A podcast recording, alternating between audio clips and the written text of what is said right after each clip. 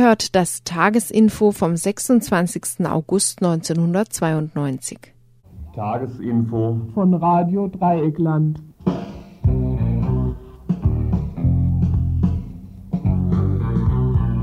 Auch heute? Fragt ihr euch vielleicht, ja eigentlich gibt es heute Mittwochs ja immer noch kein so ein rechtes Info.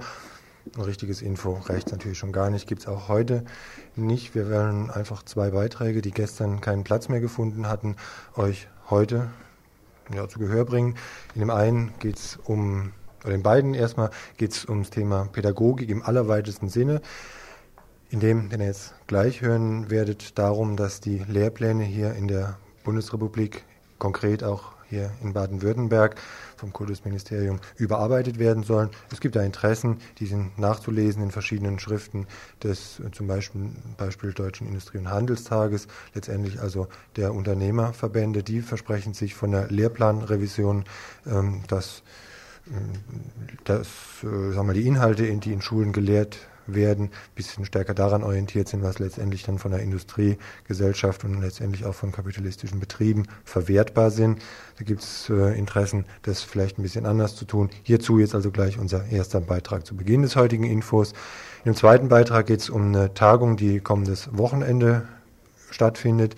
Da geht es um Selbstständigkeit von Kindern, darum, dass jegliche pädagogische Intervention und wenn sie noch so nett gemeint ist, dann im Grunde ja, ich sage jetzt mal kontraindiziert, dass nach hinten losgeht und Unselbstständigkeit eben von Kindern fördert und damit letztendlich auch autoritäre Strukturen zementiert, wenn solche pädagogischen Interventionen oder überhaupt ein pädagogisches Verhalten von Eltern, von Lehrern, Lehrerinnen, von Erzieherinnen, wenn die eben nicht hinterfragbar sind von Kindern. Selbstständigkeit von Kindern, das wird unser zweiter Beitrag sein, im Gespräch mit zwei Leuten von der Arbeitsstelle für Friedenserziehung hier aus der Freiburger PH recht empfehlenswert. Und dann werden wir uns in einem recht ausführlichen Schwerpunktteil, der bestimmt die letzten 40 Minuten des heutigen Infos dann füllen wird, mit dem Thema Rostock, das habt ihr wahrscheinlich nicht anders erwartet, beschäftigen. Wir haben vor ein paar Minuten bei dem Ermittlungsausschuss zum Beispiel in Rostock angerufen, geguckt, wie denn die Situation im Moment so ist, wie sie letzte Nacht war, haben geguckt, guckt, was sich zum Beispiel um das Jugendzentrum in Rostock, wohl der einzigen Einrichtung, wo sich Antifaschisten und Antifaschistinnen im Moment aufhalten, aufhalten können, äh, was da Situation ist. Da gab es zum Beispiel eine Verfügung von Bullereiseite, dass dort Sicherungsmaßnahmen, die einfach notwendig waren, das könnt ihr euch wahrscheinlich vorstellen, wenn ihr die Bilder aus Rostock gesehen habt in der vergangenen Nacht in der Glotze, ähm, dass solche Sicherungsmaßnahmen wieder abgebaut werden müssen. Hierzu ein Gespräch mit Leuten aus dem Jugendzentrum. Dann wollen wir eine kleine Presseschau machen darüber, was die hiesige Presse eben in ihren Kommentaren äh, zu vermelden hat und zum Schluss auch noch für zwei oder auf zwei Demonstrationen hinweisen. Freitag hier in Freiburg und kommenden Samstag in Rostock selbst. Fangen wir direkt an mit unserem ersten Thema. Es gehört, worum es geht. Seit gestern hat nun auch für die kleinsten Schülerinnen und Schüler ein Alltag begonnen, der nicht immer von allen als zum ihrem Wohle angesehen wird. In einem offenen Brief an die baden-württembergische Kultusministerin Schulz-Hector warnt die Aktion Humane Schule, die sich vor einiger Zeit nach dem Selbstmord eines Schülers gegründet hatte, vor gesundheitlichen Gefährdungen von Schülerinnen und Schülern durch das Schulleben. Unnötiger Stress durch die Häufung von Tests führe zu verstärkter psychosomatischer Belastung und Lernblockaden. Kultusministerin Schulz-Hector meint dagegen, zu den Schwerpunkten neuer Lehrpläne, zu deren Fortschreibung gegenwärtig Verbände, Lehrerinnen und Lehrer und sogenannte gesellschaftlich relevante Gruppen gehört werden sollen. Die Schule muss sich an den Kindern orientieren. Die Lehrerinnengewerkschaft Erziehung und Wissenschaft GEW bemängelt jedoch, dass es dazu zu wenig LehrerInnen in den Schulen gibt. Und nicht zuletzt äußerte sich der Schulamtspräsident kürzlich in einem Interview mit der lokalen Monopolpresse dahingehend, dass in Zukunft nur mehr die allernotwendigste Schulversorgung gesichert werden müsse. Freizeitarbeitsgruppen, Experimentelles und so fällt damit aus. Wir wollten mit etwas präziseren Informationen dieses scheinbar undurchdringliche Dickicht lüften und, und fragten Hagen Batram, Geschäftsführer der GEW Südbaden. Wir sind natürlich äh, nicht der Meinung, dass es so gut ausschaut oder so erträglich ausschaut, wie der Oberschulamtspräsident Brendel das neulich äh, der Presse mitgeteilt hat als seine Meinung. Wir äh, wissen, ohne jetzt im Einzelnen Zahlen, die er genannt hat, anzweifeln zu wollen, dass äh, in keinem Schulbereich mehr davon geredet werden kann, dass irgendwelche ähm, irgendwie Luft drin wäre in der Lehrerinnen und Lehrerversorgung. Besonders schlimm sieht es aus bei den schwächsten Kindern, bei denen, die die meisten Hilfe, meiste Hilfe brauchten, das sind die Sonderschulen, wo der Pflichtunterricht, also so wie ihn eigentlich die Lehrpläne äh, vorsehen und die Stundentafeln auf breiter Front nicht mehr erteilt werden kann. Ähm, auch besonders schlecht sieht es für die meisten Kinder aus, nämlich im Bereich der Grund- und Hauptschulen, wo wir eine ähnliche Situation, nicht ganz so gravierend mit dem Mangel, der bei den äh, Sonderschulen sicher so um die 10 Prozent rumliegt, äh, aber wo wir auch schon mit einem Mangel rechnen müssen. Das heißt, auch dort wird alles, was über, also in den Grund- und Hauptschulen wird alles, was über Unterricht direkten Unterricht, Lehrplan, äh, Stundentafel, mäßigen Unterricht hinausgeht, auf jeden Fall zusammengestrichen, muss zusammengestrichen werden.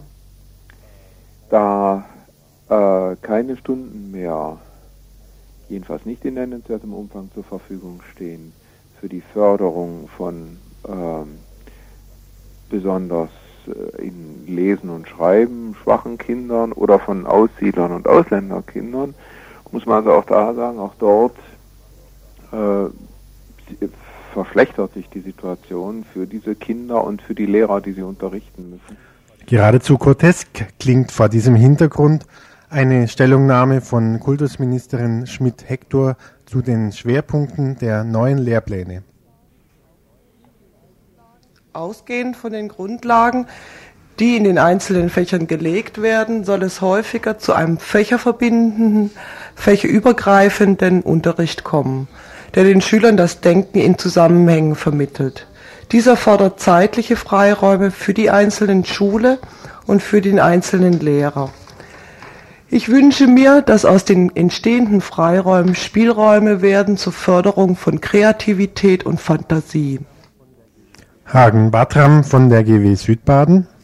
Also die eine Sache ist, dass längerfristig und kurzfristig, ich denke schon in diesem Jahr erkennbar, die Klassenstärken äh, steigen werden.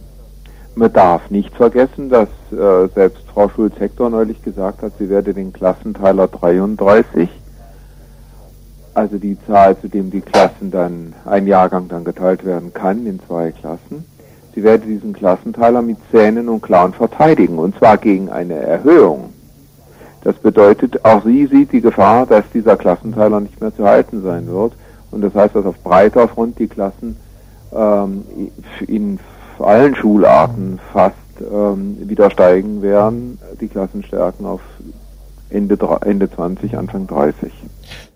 Naja, also wir sagen, wenn wir realistisch sind, sagen wir 25, keine Klasse darf mehr als 25 Schüler haben äh, wenn wir nach dem Wünschbaren fragen, dann denke ich, man könnte ruhig auf 20 runtergehen. Seit langem wird von Gewerkschaftsseite und Elternverbänden eine Revision der Lehrpläne gefordert. Das Kultusministerium schickte nun Anfragen an Verbände, Gewerkschaften nach Vorschlägen für diese Lehrplansrevision. Auch darüber ist die GW Südbaden nicht gerade glücklich.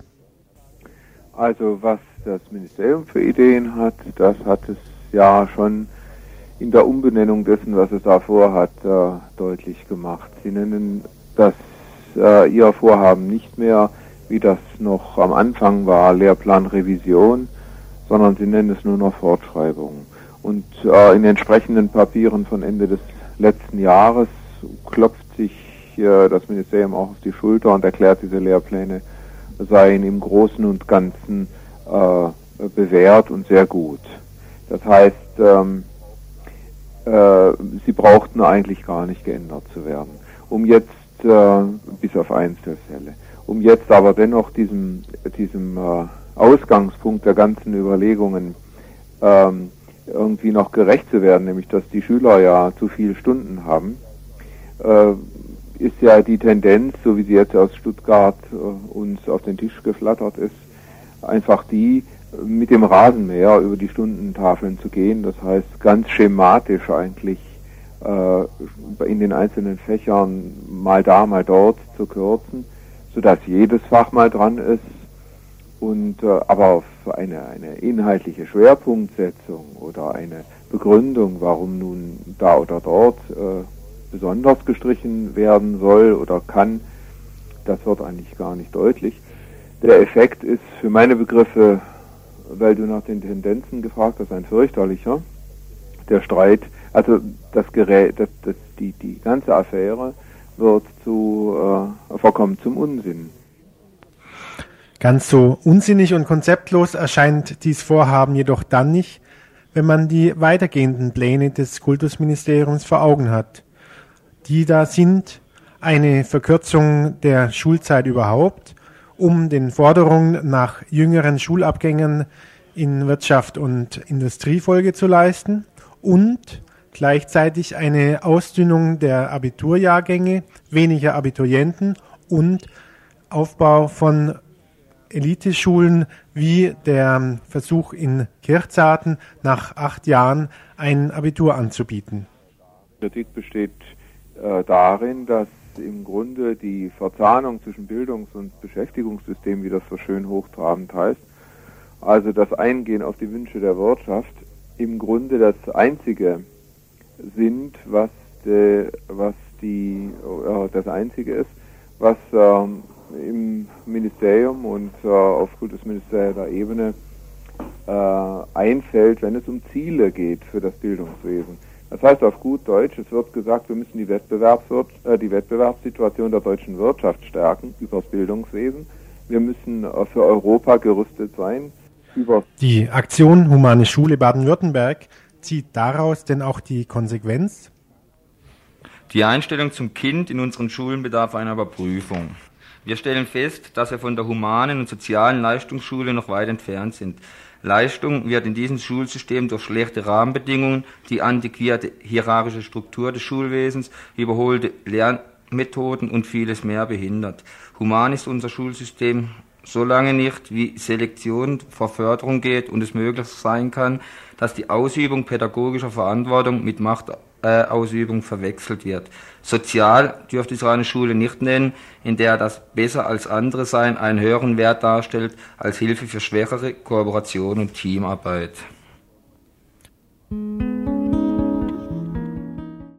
Ihr hört das Tagesinfo vom 26. August 1992.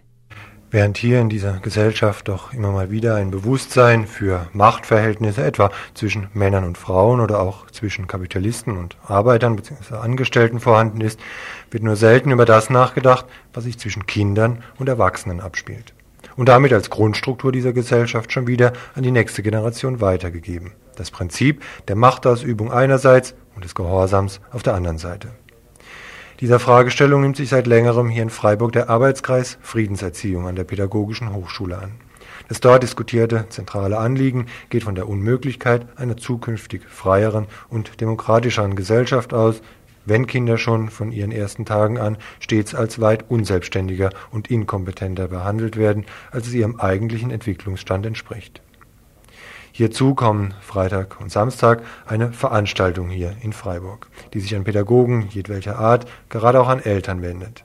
Veranstalter, wie gesagt, die Arbeitsstelle für Friedenserziehung der PH. Mit zwei der dortigen Mitarbeiter, mit Christine Schmidt und Wolfgang Roth, sprachen wir kurz vor der Sendung. Es ist ja so, dass es sich keineswegs um ein neues Thema handelt, vielmehr ist in Märchen, in Mythen, in Sagen dieses Thema Selbstständigkeit oder Freiwerden von Kindheit und Erwachsenwerden äh, Thema schon immer gewesen. Und äh, in unserer Risikogesellschaft, wie es Ulrich Beck äh, bezeichnet hat seit 1986, ist es ja auch immer wieder gefordert, dass jeder sein Schicksal selbst in die Hand nimmt, jeder ist seines Glückes Schmied, wie es so heißt, und äh, was der Sprüche noch mehr sind. Es wird also sehr viel Eigeninitiative, Aktivität gefordert vom Einzelnen, aber bitte sehr erst ab 18 Jahren oder ab 25 Jahren, wenn also die Ausbildung beendet ist. Äh, wenn er also im Grunde in seiner Persönlichkeit bereits geformt ist, als abhängig geformt ist, als autoritär, äh, autoritätshörig, nicht unbedingt, also jetzt in einer besonders extremen Weise, aber eben als abhängig, dann soll er plötzlich selbstständig sein. Und das ist, denke ich, ein Unding.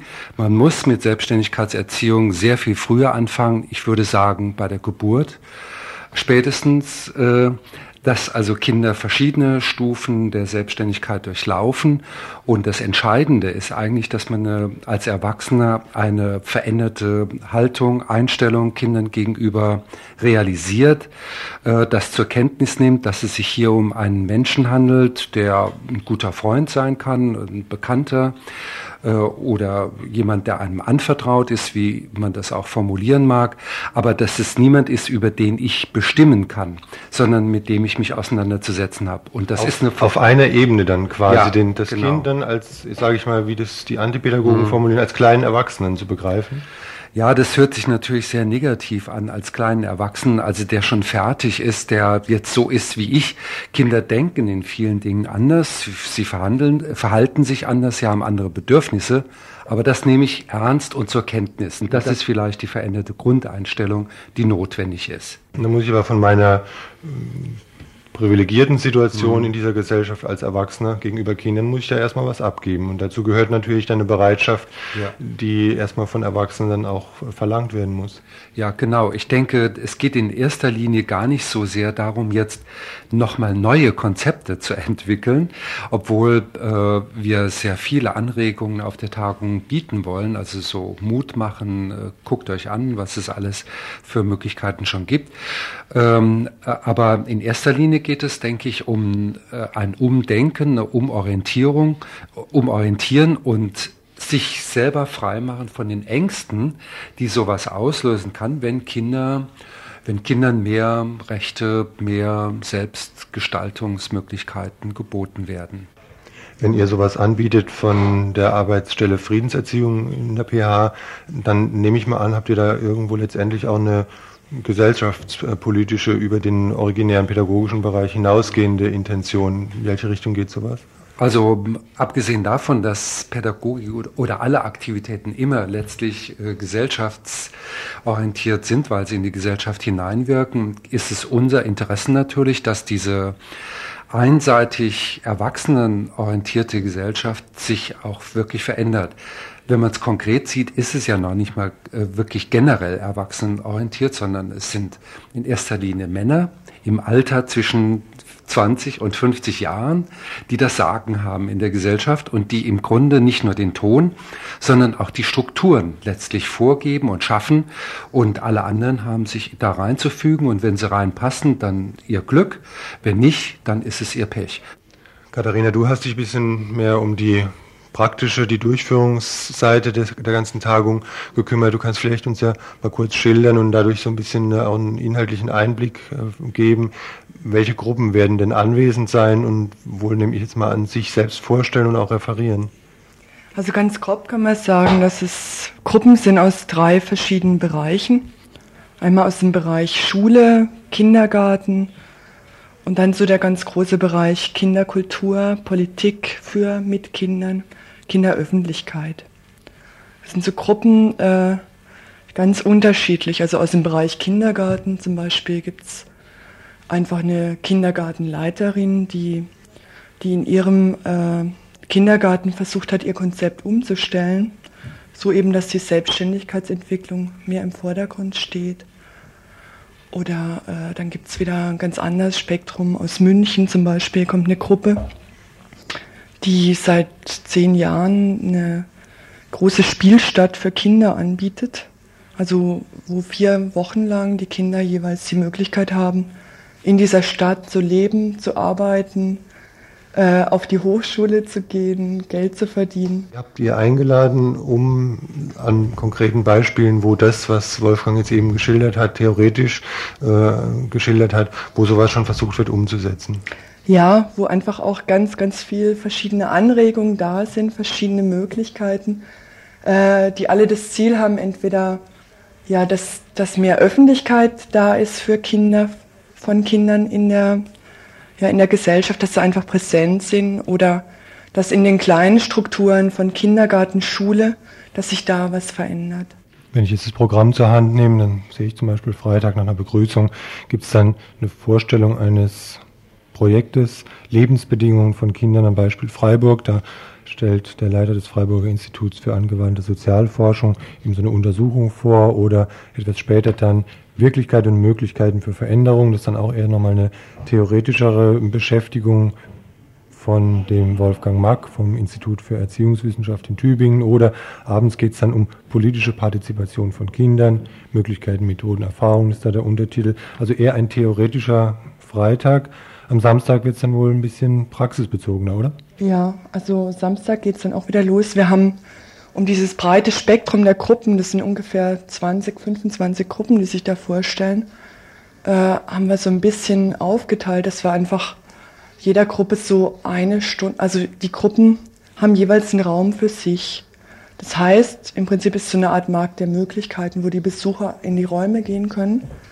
Aber auch jeweils eine Stunde lang äh, sind die Gruppen direkt da oder veranstalten was damit die Möglichkeit, ja, damit so eine kleine Orientierung auch ist, wann war es. Und es wird sich den Samstagvormittag hinziehen, also auch wieder aus den gesamten Bereichen. Wenn jetzt Leute noch Lust gekriegt haben, sich anzumelden, ist das noch möglich oder seid ihr schon vollkommen voll? Also es geht auf jeden Fall noch.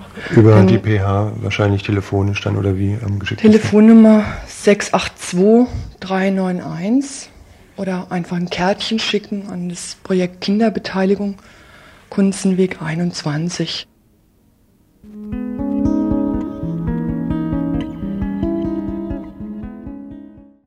In unseren Schwerpunktteil im heutigen Info zum Thema dieser rechtsradikalen Ausschreitung oder wie immer ihr das nennen wollt in Rostock haben wir aus unserem Archiv einen etwas älteren Artikel aus der Süddeutschen Zeitung nochmal rausgekramt, vielleicht ein erstes Teil einer Presseschau, die später noch etwas ausführlicher dann äh, kommen wird gegen Ende des heutigen Infos hier bei Radio Dreieckland. In diesem Artikel, der überschrieben ist mit der Überschrift Jugend orientiert sich rechts, geht es eben um eine Statistik, eine Studie aus Leipzig mit äh, ostdeutschen Schülern und Lehrlingen. In dieser Statistik geht es eben um die Frage der Ab Ablehnung von Ausländern und Ausländerinnen und ums Thema Antisemitismus. Jeder dritte Lehrling und jeder vierte Schüler in Ostdeutschland ist der Meinung, dass wir das Deutsche reinhalten und Völkervermischung verhindern sollen. Die Machtergreifung durch eine neue nationalsozialistische Partei befürworten 6 Prozent der Schüler und 11 Prozent der Lehrlinge. Dies ergibt sich aus einer Studie, welche die Forschungsstelle Sozialanalysen in Leipzig im Auftrag der Freudenberg Stiftung aus Weinheim durchgeführt hat. Rechtsextreme Orientierungen unter Jugendlichen haben den Ergebnissen zufolge in den neuen Bundesländern seit der deutschen Vereinigung stark zugenommen. Der Anteil von Schülern, die die Meinung vertreten, dass die Deutschen schon immer die Größten waren, das steht in Anführungszeichen, wuchs seit Dezember, ein, nee, seit Dezember 1990 von 17 auf 21 Prozent, bei Lehrlingen sogar von 20 auf 34 Prozent. Solche Überlegenheitsauffassungen korrespondieren eng mit der Forderung nach einem Großdeutschland. 35 Prozent der 14 bis 18-Jährigen, also der typischen Jugendlichen, und 15 Prozent der 19 bis 25-Jährigen sprechen sich für den Anschluss der ehemaligen deutschen Ostgebiete an Deutschland aus. Nach den Erkenntnissen der Studie hat die Gewaltbereitschaft insbesondere unter männlichen Jugendlichen ein beträchtliches Ausmaß angenommen. Etwa ein gutes Viertel der Lehrlinge und 20 Prozent der Schüler sind zu handgreiflichen Auseinandersetzungen mit der Polizei und andersdenkenden Jugendlichen bereit. Der Antisemitismus nimmt zu. Der Anteil derer, die dem Satz Die Juden sind unser Unglück zustimmen, ist seit der Vereinigung bei Lehrlingen von 7 auf 24 Prozent, bei männlichen Lehrlingen sogar von 10 auf rund 30 Prozent angestiegen.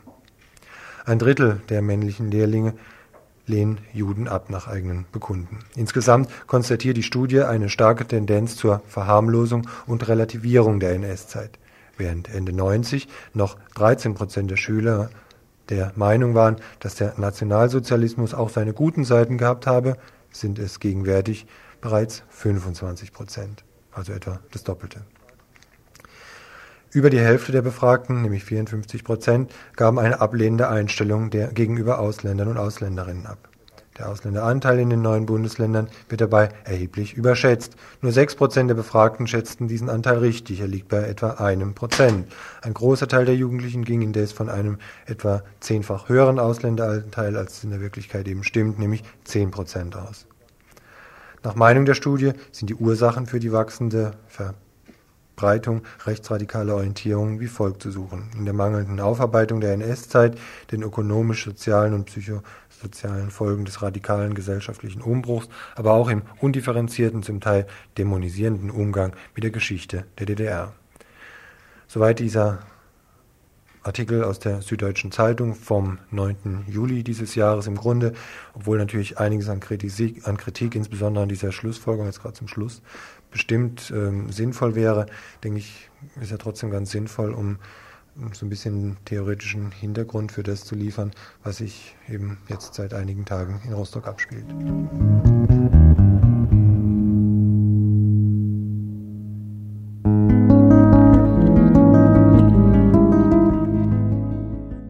Da wir natürlich keine Leute hier von uns von Radio Dreieckland in Rostock haben, haben wir zwei, drei verschiedene Stellen um Informationen immer wieder angerufen und sozusagen ersucht. Gibt es Leute in Kiel von einem antifaschistischen Büro eben dort. Dann haben wir beim Ermittlungsausschuss äh, in Hamburg angerufen, auch beim Ermittlungsausschuss in Rostock selbst. Von dort ganz kurz äh, vor der Sendung ähm, eine kleine Einschätzung und Schilderung eben dessen, was sich heute in Rostock eben zugetragen hat, insbesondere aber auch gestern direkt nach dem Fußballspiel? Nach dem Fußballspiel war es am Stadion selber relativ ruhig. Da hat's immer, also vereinzelt hat es schon gekracht, aber bei weitem nicht so heftig wie erwartet. Und auch, ja, dann sind die ganzen Hools, die sind dann zu allergrößte Teil raus nach Lichtenhagen, haben sich auf die Riesenbeulerei schon gefreut. Die Schlacht ging wohl die ganze Nacht. Gab es denn wohl Festnahmen, dass endlich mal ein paar von den Faschisten irgendwie äh, eingelocht worden es sind? Es gab Festnahmen, aber das weiß ich jetzt selber auch nur aus den Nachrichten. So wie weit die Zahl stimmt, habe ich keine Ahnung. Es gab dann ja wohl auch irgendwie... Festnahmen gab es, also die Bullen haben auch gekesselt, das haben Augenzeugen berichtet, aber sie haben niemals den ganzen Haufen eingekesselt. Sie haben nur einen Teil haben sie gekriegt. Die meisten sind so in kleinen Gruppen von 20 bis 30 durch die Straßen gezogen so Guerillamäßig, haben immer wieder mal zugeschlagen und sich gleich wieder verpisst. Und so wie jetzt zum Beispiel am Sonntag, dass irgendwie äh, Antifa-Kräfte dann zum Beispiel beim Jugendzentrum abgegriffen und festgenommen worden sind, ist nicht gewesen? Doch, aber nicht beim Jugendzentrum, sondern die sind in der Stadt abgegriffen worden. Die differenzieren dann nach wie vor nicht? Nee, die differenzieren nicht. Das Jugendzentrum wurde sogar umstellt. Jetzt ist ja bei euch in der Nähe noch ein Flüchtlingsheim in Hinrichsdorf. Wie ist denn da die Situation? Ist das halbwegs gesichert, sagen wir jetzt mal von Bullerei oder wie ist denn dort die Situation? Nee, also doll gesichert ist es wohl nicht. Ich weiß nicht, vielleicht sind auch welche drin, aber es war die ganze Nacht total ruhig da draußen. Es gab Gerüchte, dass welche rausfahren. Von Faschoseite? Von Faschos, ja, von Faschoseite. Aber Leute, die nachgeguckt haben, da war eigentlich nichts, da war total ruhig zwei Bullen-Pkw standen anscheinend draußen, nach Augenzeugenberichten, aber ich glaube nicht, dass die die ganze Nacht draußen standen, mal zeitweise. Hm. Würdest du eine Spekulation wagen oder ist es total zu vage, eben was jetzt wohl die kommende Nacht zu erwarten ist?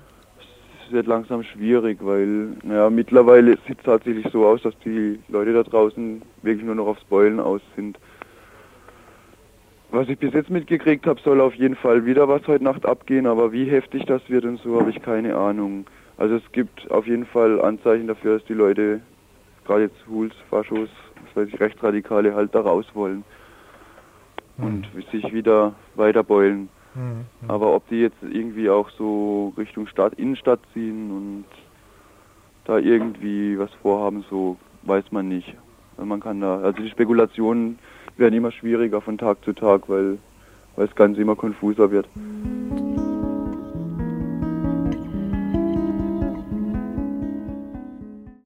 Ihr hört das Tagesinfo vom 26. August 1992. In einem Gespräch, das wir auch kurz vor der Sendung mit Leuten aus dem Jugendzentrum in Rostock geführt haben, wurde für mich relativ deutlich, dass es einfach auch unheimlich schwer äh, erträglich ist, einfach diese Vorstellung, es gibt diesen rechtsradikalen Mob, wahrscheinlich auch mittlerweile aus der ganzen BRD, der sich ja in Rostock jetzt zusammenrottet und es gibt diese ähm, schweigende Bevölkerungsmehrheit im noch etwas besseren Fall und gröhlende bürgerliche Leute, die dann aus den Fenstern am Ende noch Beifall klatschen.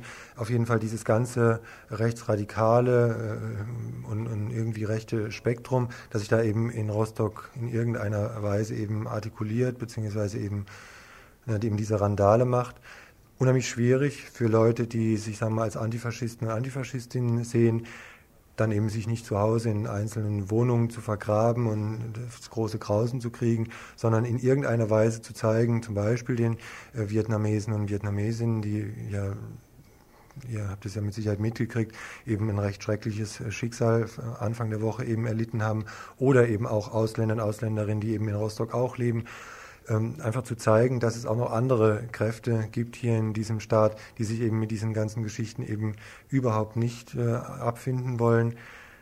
Sich also zusammenzufinden und in irgendeiner Weise diese ganz andere ähm, Gesinnung eben deutlich zu machen.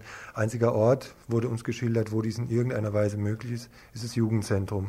Und die Leute, die sich eben dort aufhalten, haben, schildern zu uns auch schlichtweg Angst und ähm, sehen sich einfach auch von allen Seiten bedroht, letztendlich auch von der äh, Bullerei. Ähm, versuchen aber trotzdem eben mal die ein oder andere Aktion äh, zu machen, was etwa dann heißt, ähm, schlichtweg mal durch die Stadt zu gehen und vielleicht in Sprechchören ähm, Solidarität mit Flüchtlingen auszudrücken oder auch mal das eine oder andere transparent hochzuhalten, was eben in der Stadt, die dermaßen angereichert ist jetzt mit diesem rechten Mob, schon allein eine ziemlich gefährliche Sache ist.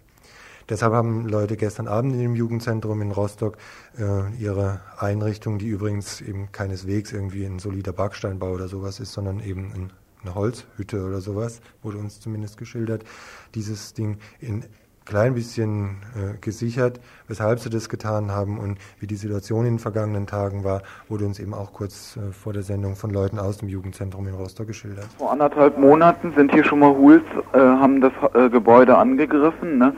Die Leute, die drinnen waren, waren drei Leute, konnten gerade flüchten und die Hools haben halt dann die Kasse mitgenommen. Ne? Und äh, jetzt durch diese ganzen Ausschreitungen in Lichtenhagen, ne, weil da auch viele Leute jetzt aus anderen äh, aus anderen Städten der Bundesrepublik gekommen sind, ne, äh, und wir halt irgendwo mit der einzige Laden in Ro oder ja mit der einzige Laden in Rostock sind, wo die Leute hin können. Ne. Deswegen äh, mussten wir halt damit rechnen, weil viele Leute Antifaschisten hier sind, dass wir auch damit rechnen müssen, dass hier angegriffen wird. Dann gab es die Drohanrufe, wo, äh, wo auch ganz klar wegen der Demo gesagt wurde, dass äh, eventuell was passieren, also so in dem Stil, ihr wollt eine Demo machen und dann aufgeknallt, weißt du, und so, so in dem Stil halt so irgendwo, was die Leute am Telefon ziemlich nervt. Ne? Jetzt ist euch heute äh, von, ich weiß gar nicht von welcher Seite, von, von der Polizei, glaube ich, ähm, auferlegt worden, die Barrikaden wieder abzubauen. Wie wurde denn das begründet? Ähm, naja, es wurde begründet, weil sie die Eskalation äh, in der Stadt eindämmen wollen. Ne? Also so, äh, sie, äh, sie haben gesagt, äh, es wurden Steine auf dem Dach, die aber nur dazu dienen, eine Plane zu befestigen, die das undichte Dach, also damit uns der Regen nicht auf den Kopf kommt, ne? Also äh, es wurde begründet, dass die weg sollen und so, ne? Ja, wird euch vorgeworfen, dass ihr zu der ganzen Eskalation beitragt? Ja, so in dem Stil, ja. Also äh, die haben gesagt, hier hier wird aufgerüstet, Menschenansammlung und so weiter, ne? Was erwartet ihr jetzt für heute Abend? Äh, was erwarten? Also irgendwie, äh, wir befürchten alles, aber hoffen, dass nichts passiert. Ne? Ich weiß nicht, ob du verstehst, was ich meine. Ja, ja sicher. Gibt es denn Anzeichen dafür, dass sich, sag mal, Faschisten in stärkerem Maße jetzt in Rostock noch versammeln? Ja, also ähm, äh, heute scheinen äh, welche aus dem Knast entlassen zu werden und da äh, treffen sie sich anscheinend, um die Leute abzuholen und vielleicht die Entlassung zu feiern. Also, also wir rechnen schon, dass das jetzt erstmal so weitergeht. Weil also so viel wir gehört haben, also es ist ein Gerücht, ne? Also äh, soll der Worsch hier sein, ne? Und äh, sollen halt immer noch aus Norddeutschland hier welche anreisen, ne? Und mit Bullereikräften, wie sieht das aus? Also im Moment ist es ziemlich ruhig, aber ansonsten es sind immer noch viele in der Stadt, also BGS und so, ne? Jetzt ist ja das Heim, um das es die ganze Zeit jetzt gegangen ist, ja wohl mittlerweile leer, da wohnt niemand mehr drin. Gibt es denn Flüchtlingsheime in der Umgebung von Rostock, die womöglich bedroht sind? Es, es gibt einige, also es gibt glaube ich noch drei oder vier. Also die haben äh, Henningsdorf oder Hensingsdorf soll gestern was gewesen sein, ne? Aber äh, was genau habe ich jetzt die Information nicht. Also da sollen auf jeden Fall Faschisten hingefahren sein. Ne, aber es scheint halt nicht so groß gewesen zu sein wie das in Lichtenhagen, weil der Großteil von denen hat sich immer noch mit den Bullen in Lichtenhagen rumgeprügelt. Ne? Es ist ja, sagen wir mal, von der, vom Kräfteverhältnis ja so, dass relativ viele Faschisten versammelt sind in Rostock oder um Rostock rum. Die Gefahr, dass Flüchtlingsheime in der Nähe angegriffen sind, ist also jetzt mal nach meiner Einschätzung von hier aus ja irgendwie schon ziemlich gegeben. Gibt es denn da von der Bullereiseite irgendwie Bemühungen, sowas zu verhindern, dass die mal schon mal Präsenz zeigen vor Flüchtlingsheimen? Ja, also so viel ich weiß, sind sie jetzt vor den Flüchtlingsheimen aufgefahren, ne? weil es wurde auch äh, von den Faschisten angekündigt, sämtliche äh, Heime in der Umgebung von Rostock platt zu machen. Ne?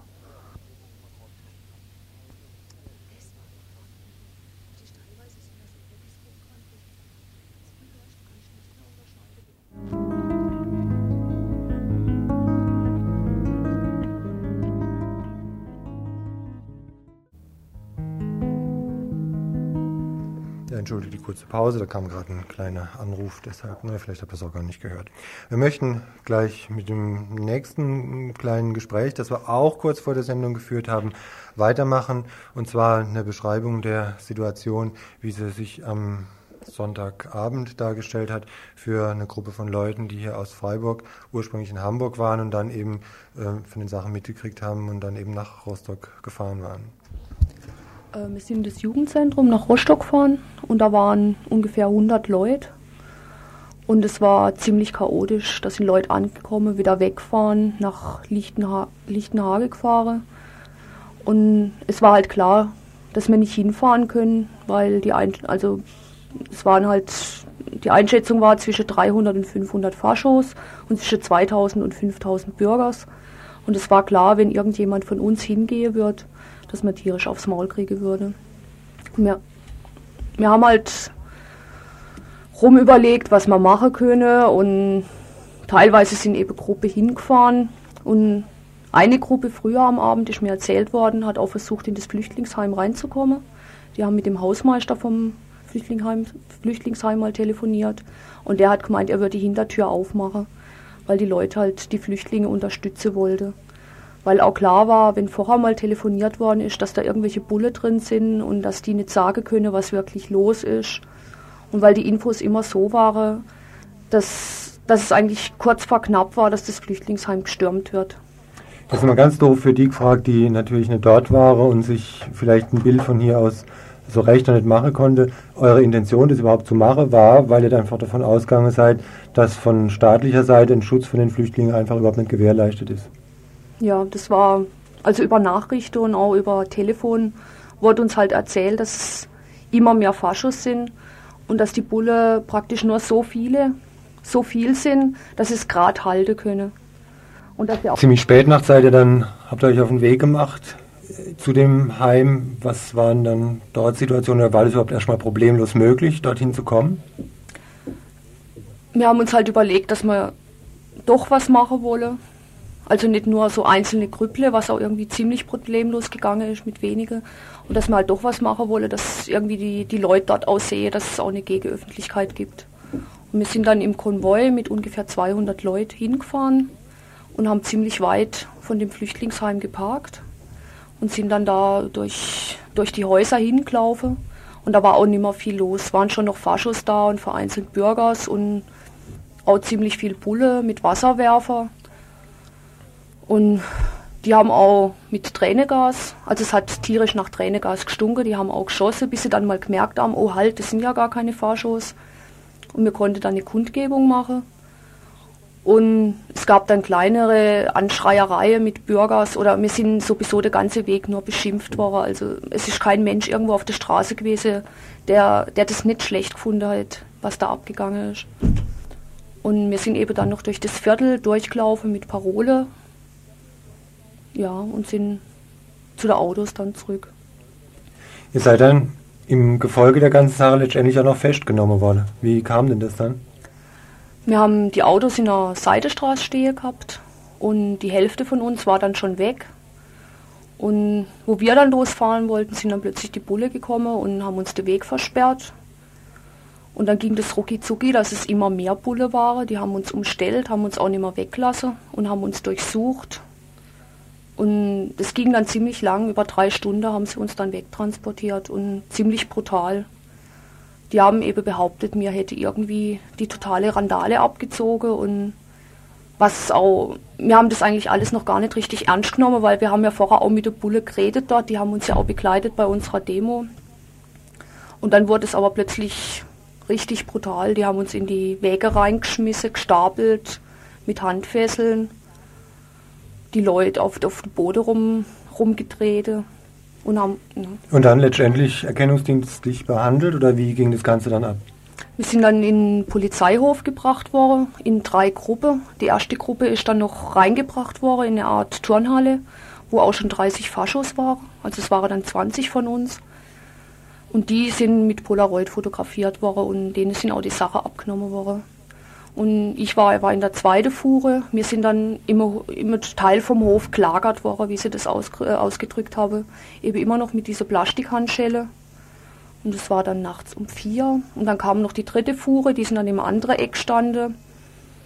Und es war halt so, dass wir, die waren brutal. Man wusste, wenn wir nur Piep machen, dass sie uns zusammenschlagen. Sie haben es auch die ganze Zeit behauptet. Und einer ist auch zweimal ums Eck genommen worden und ist zusammengeschlagen worden weil die Bulle eben behauptet habe, mir hätte Bulle zusammengeschlagen. Ein zweites Mal haben sie behauptet, der hätte einen Einkaufslade ausgeräubert. Und ja.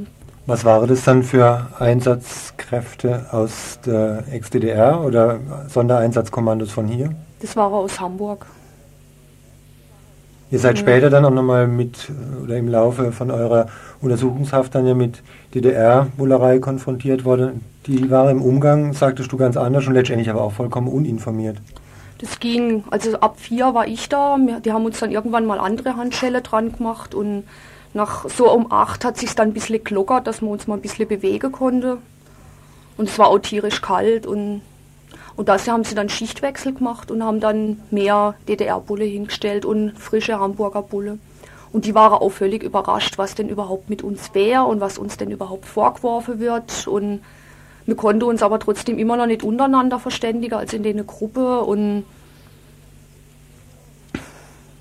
Würdest du eine Einschätzung wagen, warum die so eine Taktik fahren und im Grunde dann auch gegen euch vorgehen, statt die wirklichen Urheber der ganzen Randale, nämlich die Faschos, dann mal irgendwie zu verhaften oder dingfest zu machen oder Schlimmeres zu verhindern oder was auch immer? Also entweder haben es die wirklich nicht geschnallt untereinander, wer jetzt wir sind und wer was anderes ist. Oder das ist das, was ich eigentlich eher denke, ist das mit uns 60 oder 70, dass sie irgendwie die Zahlen von der Verhafteten halt nochmal ganz schnell hochgetrieben haben. Wie lange seid ihr denn dann im Endeffekt drin gesessen? Also die letzte sind am nächsten Tag um sechs rausgekommen. Nachdem es dann noch irgendwann ab drei war es klar, sie wolle uns jetzt unbedingt loswerden. Und dann haben wir so ein bisschen den Spieß umgedreht wo wir dann gesagt haben, wir bleiben da, wenn sie meinen, sie müssen uns ED behandeln und haben halt dann Forderungen gestellt und ja, also ab, ab mittags um zwei wurde es sowieso lustig, so, weil das waren nur noch Ostbulle da und die wusste überhaupt nicht mehr und hätte uns am liebsten gerade so rausgeschmissen. Wie war denn überhaupt das Verhältnis von ähm, Ost- und Westbulle untereinander?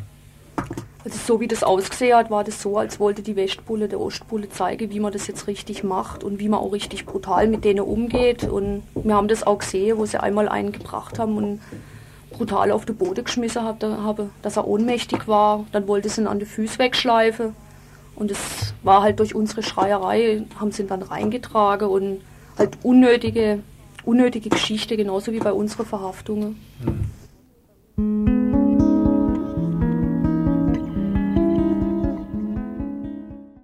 Ihr hört das Tagesinfo vom 26. August 1992. In den heutigen Tageszeitungen waren die rassistischen Angriffe in Rostock beherrschendes Thema. Die Berliner Tageszeitung taz widmet ihm allein vier Seiten plus eine Seite Kommentare und Einschätzungen, Hintergrundberichte auch in Frankfurter Rundschau und Badischer und Süddeutscher Zeitung. Wir haben uns ein wenig in die Kommentare vertieft und wollen nun einiges daraus zu Gehör bringen, einmal um euch ein Bild zu vermitteln, wie bürgerliche Zeitungen auf Rostock reagieren, aber auch um über diese Art der Berichterstattung eine Auseinandersetzung zu ermöglichen. Fangen wir auf dem rechten Rand des Zeitungsspektrums an. Relativ knapp berichtet die Frankfurter Allgemeine Zeitung kurz FAZ über die Ereignisse in Rostock. Die Schlagzeile in Rostock wieder Flammen und Gewalt unterschlägt den rassistischen Hintergrund der Gewalt. Die Unterzeile Verstärkung der Polizei versprochen macht die Linie deutlich, die auch der kurze FAZ-Kommentar verfolgt. Mehr Polizei und Staatsschutz muss her, um den Terror von rechts zu bekämpfen. Auf der dritten Seite der heutigen FAZ offenbart sich dann der politische Geist der Redaktion unter einem Artikel über den Angriff auf das Asylbewerberheim kann Mensch zwei Artikel über Schlepper lesen, die Rumänen, Zigeuner und Bulgaren illegal ins schöne Deutschland schleusen, sowie über den Zustrom von 11.000 Asylbewerbern in Mecklenburg-Vorpommern, die das Land überfordern würden. Neben Hetze gegen Flüchtlinge dürfen auch Linke nicht fehlen. Bildunterschrift zu einer im Spalier aufgestellten Bullenreihe auch das starke Aufgebot der Polizei konnte nicht verhindern, dass die Ausschreitungen gegen das Asylbewerberheim in Rostock abermals eskalierten. Gegen den wohlorganisierten Angriff der rechtsradikalen Gewalttäter waren selbst Beamte machtlos, die bei Krawallen in der Hamburger Hafenstraße Erfahrungen gesammelt hatten. Kritik an der Bullerei steht im Mittelpunkt der Schlagzeilen von Süddeutscher und Badischer Zeitung sowie der Frankfurter Rundschau.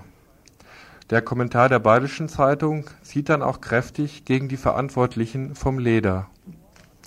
Machen wir uns nichts vor und lassen wir uns nichts vormachen. Die Verantwortlichen haben versagt, sie haben den Rechtsradikalen so wenig entgegengesetzt, dass mitunter der Eindruck aufkam, die Angriffe auf Ausländer seien geduldet worden. Das ist ein Skandal. Beim Weltwirtschaftsgipfel von München sind Menschen, die nichts anderes getan haben, als Buh zu rufen, von der Polizei abgeführt worden. In anderen Fällen, etwa bei Hausbesetzungen, sind Städte tagelang in Belagerungszustand versetzt worden.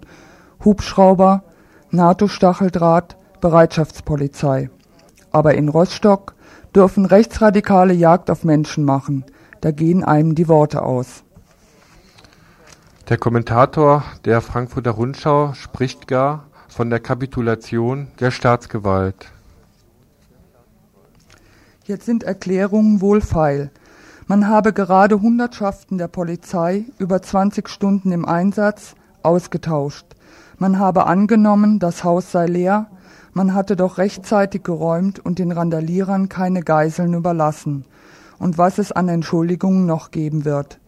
Doch alles Geschwätziges drumherumreden kann nicht darüber hinwegtäuschen, zum ersten Mal seit der deutschen Einheit hat sich die demokratisch legitimierte Staatsgewalt vor dem Mob der Straße zurückgezogen, hat der Rechtsstaat kapituliert und die weiße Fahne gehisst. Nicht nur Mecklenburgs Innenminister Kupfer, auch Bundesinnenminister Seiters, die politisch Verantwortlichen waren nahe am Ort des unsäglichen Geschehens. Es ist denkbar, dass Rostock und der 24. August 92 zur Zäsur der deutschen Geschichte werden. Die wiedervereinigten Deutschen schlitterten, ohne es recht zu merken und zu wollen, in eine andere Republik. Das gesunde Volksempfinden unseligen Angedenkens wurde allmählich wieder hoffähig. Der hässliche und brutale Deutsche begann mehr und mehr das Deutschlandbild in der Welt zu bestimmen. Die Deutschen schienen nichts aus den schlimmen Vorgängen um das Ausländerwohnheim im sächsischen Hoyerswerda im Jahr zuvor gelernt zu haben, die die Weltöffentlichkeit als einmalige Ausnahme zu vergeben bereit war. Wenn es dazu nicht kommen soll, das ist ja wohl übereinstimmende Meinung aller demokratischen Kräfte der Republik, wird die nach minder schweren Fällen übliche Schadensbegrenzung und Ursachenforschung nicht reichen. Es wird nicht reichen, dass jene, die für den Nicht-Polizeieinsatz in Rostock und in der Landeshauptstadt Schwerin die unmittelbare und die politische Verantwortung tragen, den Hut nehmen, vor allem der, der den unglaublichen Satz vom Kampf Deutscher gegen Deutsche aussprach. Im Folgenden fordert der Kommentator der Frankfurter Rundschau ein zur Kenntnis nehmen der veränderten Weltlage in Osteuropa, was bedeutet, die Ursachen für den Einwanderungsdruck zu beseitigen. Wenn die Deutschen keine andere Republik wollen, ist freilich mehr vonnöten. Dann müssen sie endlich anfangen, die weltpolitischen Veränderungen, die sich wie das Unabhängigkeitsstreben osteuropäischer Völker oder die Auflösung der Sowjetunion mit und nach der deutschen Einheit vollzogen, zur Kenntnis zu nehmen und damit zu leben. Die politischen Veränderungen in Osteuropa ließen Grenzen im Osten und Südosten zur Wohlstandsgrenze werden. Die Menschen, die jetzt nach Deutschland kommen, sind erst der Anfang. Ein Land in Europas Mitte, das gerade die Mauer überwunden hat, wird keine Mauer im Osten bauen können. Die Probleme lassen sich auch nicht mit einer Änderung des Asylparagraphen im Grundgesetz lösen. Weiterhelfen könnte ein Einwanderungsgesetz mit Quoten für einzelne Länder, doch ist auch das keine langfristige Lösung. Die Ursachen für den Einwanderungsdruck sind zu beseitigen. Das geht nur dort, wo der Druck entsteht, in den ost- und südosteuropäischen Ländern. Das wird Jahr für Jahr Milliarden Mark kosten bis ins nächste Jahrtausend womöglich mehr, als die Deutsche für den Kalten Krieg aufbringen mussten. Es wird auf jeden Fall teurer als das Unterhalten von Ausländer- und Asylheimen. Es wird, es wird für den dringend nötigen Aufbau im deutschen Osten fehlen. Die Milchmädchenrechnung jener Protestierer in Rostock, Hoyerswerda und anderswo, die glauben, mit Ausländerrausaktionen Geld sparen zu können, geht ohnehin nicht auf. Der politische Gewinn wird daran liegen, dass die Gefahr eines großen, heißen Krieges, die in Europa 40 Jahre lang bestand, einigermaßen vorüber ist. Zudem wird der soziale Frieden in Deutschland und in Europa sicherer. Aber auch er ist seinen Preis wert.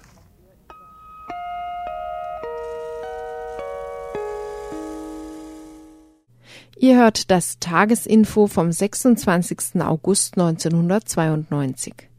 Der Kommentator der Süddeutschen Zeitung kritisiert in seinem heutigen Kommentar den Schwenk der SPD in der Asylfrage, den diese als Konsequenz aus Rostock zieht. Der Schaden, der damit nach innen und nach außen angerichtet worden ist, die Bilder der hässlichen Deutschen, die um die Welt gegangen sind, können nicht mehr gelöscht werden. Höher noch wird der Preis der Gewalttaten ausfallen, wenn in den kommenden Wochen die falschen Konsequenzen aus den Ereignissen gezogen werden. Folgende Sprachregelung scheint sich von Bundesinnenminister Seiters über Bundestagspräsidentin Süßmuth bis zum Oppositionsführer Engholm zu etablieren. Die Angriffe auf die Asylbewerber sind gewiss zu verurteilen, mögen sie uns nunmehr aber als Munitium dienen, die bisherige Asylpolitik rasch zu ändern. Eine irrige, eine fatale Argumentation. Sie vernebelt das, was in Wirklichkeit zuerst schonungsloser Aufklärung bedurfte, die Ursache und die Wirkung von, von den rassistischen Übergriffen. Kaum versöhnlicher stimmen allerdings jene Kräfte gerade bei den Sozialdemokraten, die sich eben noch gegen jede Verfassungsänderung sträubten, nach den Rostocker Ausschreitungen aber einen gewichtigen Grund sehen, die in Klausurtagung getroffenen Beschlüsse zur Asylpolitik zügig durchzusetzen. Wer einen solchen Anstoß dazu akzeptiert, offenbart ein taktisches Verhältnis zu den Ängsten und Sorgen der Bevölkerung gegenüber einer unaufhaltsam wachsenden Anzahl von Fremden. Man hat jene Empfindungen allzu lange ignoriert, allenfalls instrumentalisiert, bis sie in offener Ausländerfeindlichkeit umschlugen mit dem rassistischen Mob vor dem Flüchtlingswohnheim, der die Faschos angefeuert hat, beschäftigt sich das neue Deutschland aus, aus Ostberlin vom gestrigen Dienstag. Aus ihr zitieren wir jetzt als letztes. Deutschland hat in Rostock wieder mal seine Maske verloren. Hinter dieser Maske kam zum Vorschein, dass die weiter so schreienden braven Bürger am Straßenrand genauso moralisch zu verurteilen sind wie die Maradeure mit den eisenbeschlagenen Stiefeln. Da entschuldigt auch nicht der Einwand, die Bürger seien mit den Problemen im Wohngebiet nach der Einquartierung der Asylbewerber alleingelassen worden. Wenn Sie meinen, dass die Politiker versagt haben, warum ziehen Sie nicht vor deren Häuser? Jeder ist für das verantwortlich, was er tut und für die Folgen. Der Innenminister Mecklenburg-Vorpommerns hat seinen Bürgern versprochen, dass ihnen ab 1. September der Anblick von Asylbewerbern erspart bleibt. Die neue Aufnahmestelle ist außerhalb der Stadt. Rostock bekommt seine ausländerfreie Zone. Werden die Bürger nun zufriedener sein mit ihren Politikern?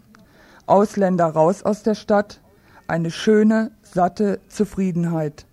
Man sollte nichts vergessen und auch nichts entschuldigen, denn sie wissen alle, was sie tun. Soweit der Kommentar vom Neuen Deutschland. Auffällig ist, dass im liberal-bürgerlichen Meinungsspektrum keiner der Kommentatoren eine Änderung des Asylrechts aufgrund der Rostocker Ereignisse fordert. Hier haben herrschende Politikerkreise die Presse offenbar noch nicht auf Linie gebracht außer Bestürzung und Entsetzen den Ruf nach mehr Bullerei und nach mehr Kohle für ostdeutsche und osteuropäische Länder wird jedoch nicht geboten.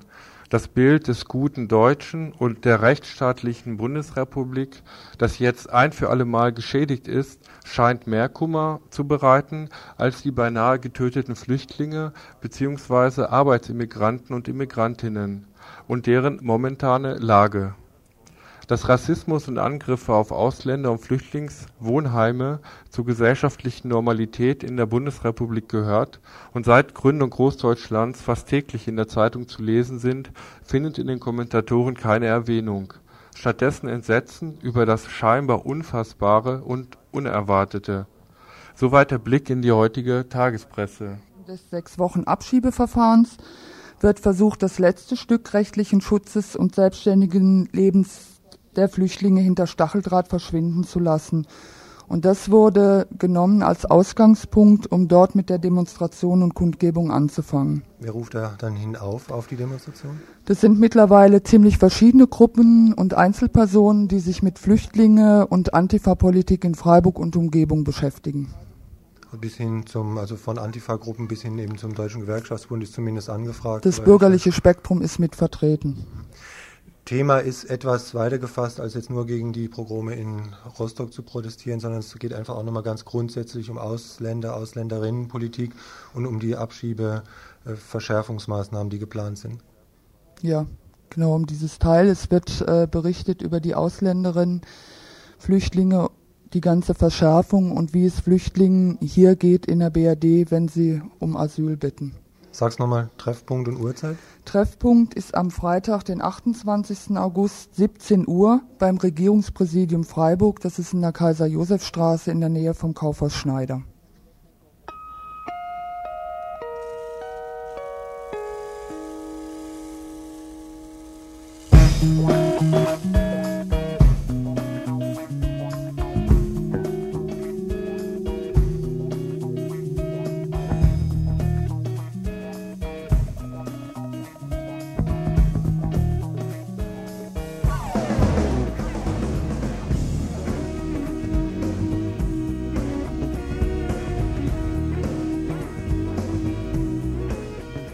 Bleiben zum Ende der heutigen Infosendung. Wir haben schon ein klein bisschen überzogen. Zwei Veranstaltungshinweise. Zum einen ist am im Jugendzentrum in Waldkirch kommenden Freitag eine Fete mit einer Gruppe aus Euskadi, aus dem Baskenland.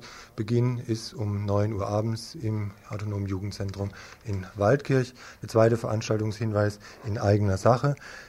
Morgen Abend, Donnerstag, gibt es auch wieder ein Info bzw. ein Wiederholungsprogramm Freitagmorgens um 10 mit Infos zur aktuellen Situation in Rostock, auch wieder zur SPD-Wende in der Asyl- und Bundeswehr, ähm, Einsätze, Debatte dazu ein Interview. Es wird nochmal geben, gehen ums Thema Abschiebungen in den Libanon ganz konkret. Wie steht es damit, ist die Frage. Abschiebung misslungen. Nächste Schlagzeile. Eine Familie aus Mazedonien konnte fliehen. Dann geht es um den Bürgermeister von Aachen. Der droht nämlich Asylbewerbern und Bewerberinnen mit Abschiebung in die Ex-DDR Außerdem eine Vorstellung verschiedenster Veranstaltungen der Saga.